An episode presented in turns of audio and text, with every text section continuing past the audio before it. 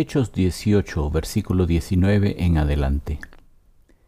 Y llegó a Éfeso y los dejó allí, y entrando en la sinagoga discutía con los judíos, los cuales le rogaban que se quedase con ellos por más tiempo, mas no accedió, sino que se despidió de ellos diciendo, Es necesario que en todo caso yo guarde en Jerusalén la fiesta que viene. Pero otra vez volveré a vosotros si Dios quiere, y zarpó de Éfeso.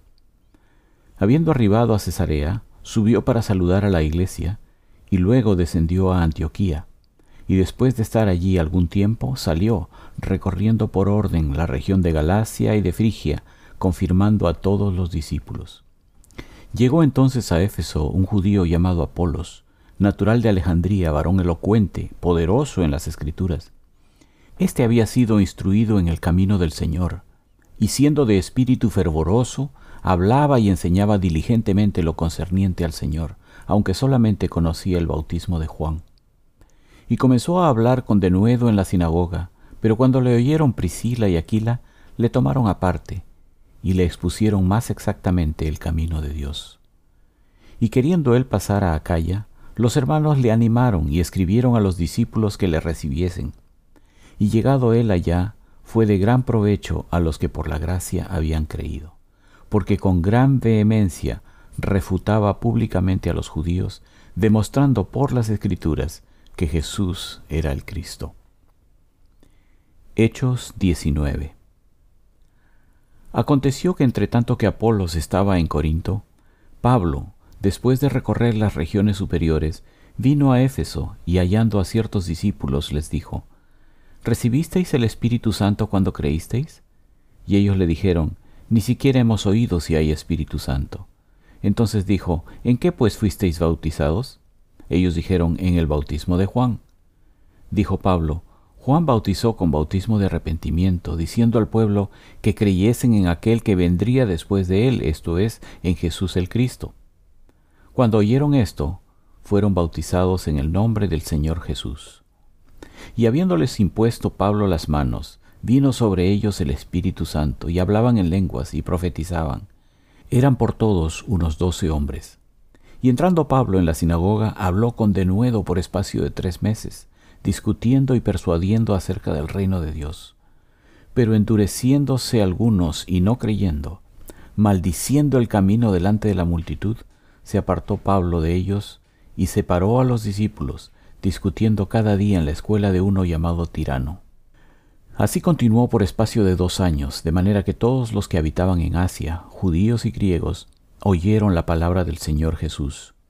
Y hacía Dios milagros extraordinarios por mano de Pablo, de tal manera que aún se llevaban a los enfermos los paños o delantales de su cuerpo, y las enfermedades se iban de ellos, y los espíritus malos salían. Pero algunos de los judíos, exorcistas ambulantes intentaron invocar el nombre del Señor Jesús sobre los que tenían espíritus malos, diciendo, Os conjuro por Jesús el que predica Pablo.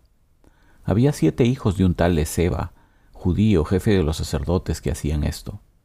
Pero respondiendo el espíritu malo dijo, A Jesús conozco y sé quién es Pablo, pero vosotros, ¿quiénes sois? Y el hombre en quien estaba el espíritu malo, saltando sobre ellos y dominándolos, pudo más que ellos, de tal manera que huyeron de aquella casa desnudos y heridos. Y esto fue notorio a todos los que habitaban en Éfeso, así judíos como griegos, y tuvieron temor todos ellos, y era magnificado el nombre del Señor Jesús. Y muchos de los que habían creído venían confesando y dando cuenta de sus hechos.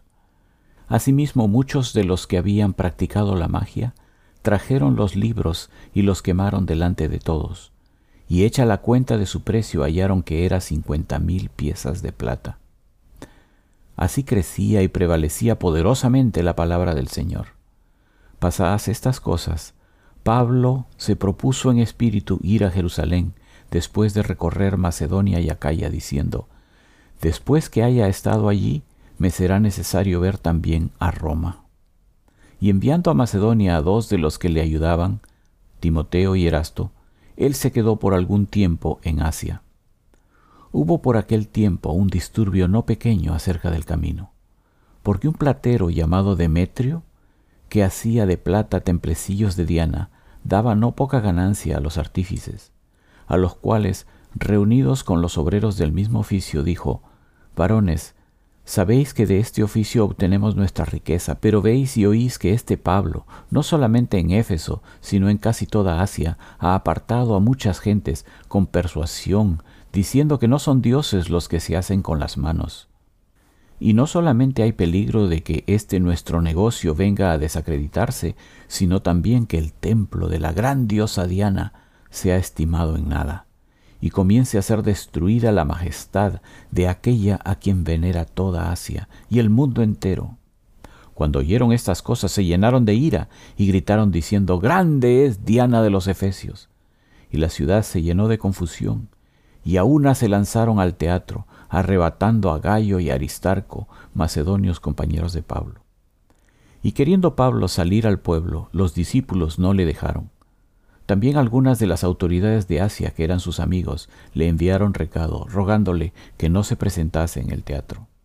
Unos pues gritaban una cosa y otros otra, porque la concurrencia estaba confusa, y los más no sabían por qué se habían reunido. Y sacaron de entre la multitud a Alejandro, empujándole los judíos. Entonces Alejandro, pedido silencio con la mano, quería hablar en su defensa ante el pueblo. Pero cuando le conocieron que era judío, todos a una voz gritaron casi por dos horas, Grande es Diana de los Efesios. Entonces el escribano, cuando había apaciguado a la multitud, dijo, Varones Efesios, ¿y quién es el hombre que no sabe que la ciudad de los Efesios es guardiana del templo de la gran diosa Diana y de la imagen venida de Júpiter?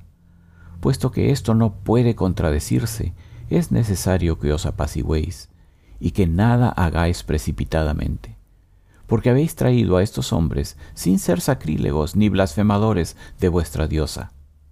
Que si Demetrio y los artífices que están con él tienen pleito contra alguno, audiencias se conceden y procónsules hay, acúsense los unos a los otros. Y si demandáis alguna otra cosa, en legítima asamblea se puede decidir, porque peligro hay de que seamos acusados de sedición por esto de hoy no habiendo ninguna causa por la cual podamos dar razón de este concurso. Y habiendo dicho esto, despidió la asamblea.